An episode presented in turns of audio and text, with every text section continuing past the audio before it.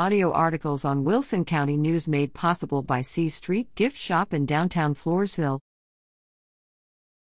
Lady Mustangs basketball teams take on the Wildcats of Yorktown. On November 8, the Nixon Smiley High School Lady Mustang basketball teams traveled to Yorktown to face the Wildcats in the first games of the season. The junior varsity team, consisting of mostly freshmen and sophomores, competed hard and was in control for most of the game. They ultimately fell short in the end with a final score of 15 to 18. The team was led by sophomore Juliana Kendrick, who put up 6 points, 7 rebounds, and 3 steals.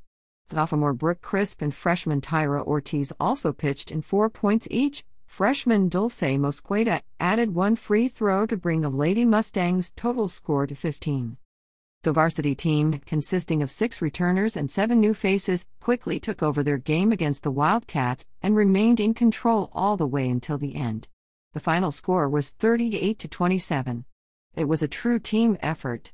Varsity Stats November 8 colon Kendall Amaya, Jr., 15 pints 1 rebounds 3 STLS. Crizel Stansel, Sr., 6 pints 5 rebounds 3 STLS. Maddie Velasquez, Sr., 5 pints 4 rebounds 3 STLS. Natalie Mendez, Sr., 5 pints 4 rebounds 4 STLS. Emerson Stone. Jr., 3 pints 4 rebounds 1 STL. Ariel Villanueva, Jr., 2 pints 2 rebounds 2 STLS. Ashley Garcia, Soph, 1 part 6 rebounds. Skyly Kitchens, Jr., 1 pint. Iona Corpus, Soph, 2 STLS. Kaylee Morin, Soph, 1 rebounds 1 STL.